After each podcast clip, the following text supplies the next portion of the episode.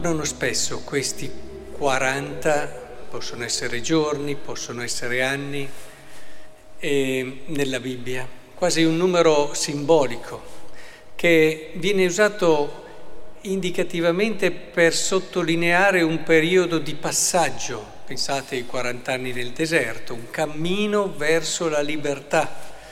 Adesso 40 giorni si parla di conversione Sembra quasi che nella Bibbia si voglia mm, accoppiare, affiancare il 40 con la conversione, un cammino verso la libertà. Ed è proprio così, e che ci dice essenzialmente due cose questo fatto, cioè il fatto, eh, prima di tutto che c'è un tempo opportuno, avete sentito oggi nel Vangelo.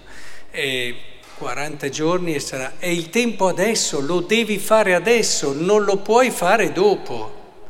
Ci sono dei momenti in cui è necessario in modo assoluto decidersi per, converti, per la conversione.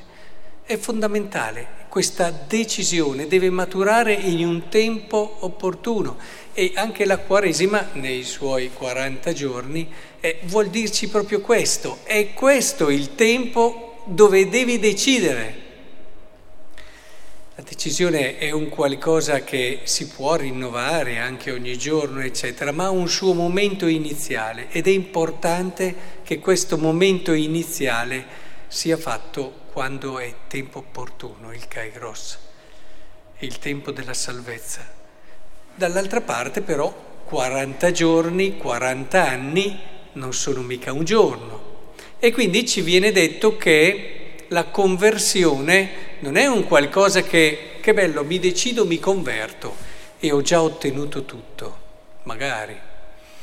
La conversione, eh, saremmo degli illusi se pensiamo che basta una, decidersi con tutto il cuore, io faccio questa cosa.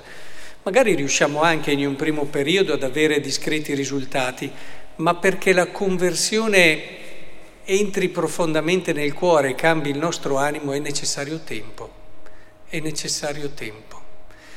Le conversioni puntuali non esistono, non lo è stato neanche per San Paolo sulla via di Damasco, dove sì, in quel momento, ma poi si è ritirato vari anni per far fiorire e maturare dentro di sé quella scelta e quella decisione che aveva fatto in quel preciso momento, che era il tempo ma poi dopo ha dovuto farla, come dire, plasmarsi, entrare in quella che era un orizzonte, una prospettiva e questo richiede tempo, potremmo dire che richiede tutta la vita per certi aspetti, però soprattutto a conquistare determinate cose, eh, non fraintendete il, termine conquistare come se fosse una conquista solo nostra, eh, non lo è, è alla fine un dono di Dio, però per capirci, insomma, per arrivare diciamo ad un determinato obiettivo, ecco che richiede tempo. E molti partono con entusiasmo, ricordate la parabola del seminatore,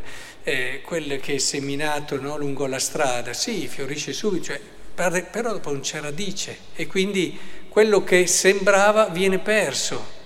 Ecco, sono molti, anche noi, a volte su alcune cose partiamo, ma poi manchiamo nella perseveranza, nella costanza. Ricorderò sempre Feci un lavoro a suo tempo per la San Paolo su Padre Pio e ho avuto l'occasione di, di ascoltare tante registrazioni di Padre Pio, tante omelie, tanti testi e mi aveva colpito e ce l'ho ancora in mente una sua riflessione bellissima sulla perseveranza, sulla perseveranza. Dice, senza la perseveranza non conta niente tutto il resto perché anche i più begli slanci, le più belle intenzioni, se non c'è perseveranza, vanno persi. Quindi se da una parte occorre ed è assolutamente necessario decidersi, dall'altra parte dobbiamo metterci nel cuore che dobbiamo costantemente rinnovare questa decisione e far calare nel cuore tutto questo. E allora la considerazione che mi viene come seconda davanti alla parola di oggi è queste persone che avevano un po' alterato, no? Gesù sì, sembra di cogliere che fosse, insomma, queste persone cercano un segno e non gli sarà dato altro che il segno di Giona. Eh? E cos'è il segno di Giona? L'abbiamo appena ascoltato. È convertirsi. Cioè, quello che tante volte noi andiamo cercando è già lì davanti a noi. E loro ce l'avevano già lì davanti, avevano il Messia atteso, avevano il Figlio di Dio, avevano Dio stesso, ce l'avevano davanti agli occhi. Quello che mancava era l'apertura della mente, del cuore, degli occhi, nel senso dell'anima, ad accoglierlo e a riconoscerlo. Ecco, questo ci fa davvero pensare, cioè non è che dobbiamo cercare dei segni, c'è già il segno, è lì davanti a noi, è davanti ai nostri occhi. Ciò che dobbiamo chiedere è convertire il cuore da poterlo vedere, da poterlo riconoscere. E io lo invito sempre, le persone che vanno sempre a cercare i segni, cercate di andare, sì, vabbè, se vi aiuta a convertirvi va bene, ma è lì il salto. Il salto è quello, perché se converti il tuo cuore vedi segni ovunque e ti accorgi che sei sempre stato accompagnato da il Signore che ti ha guidato ogni giorno.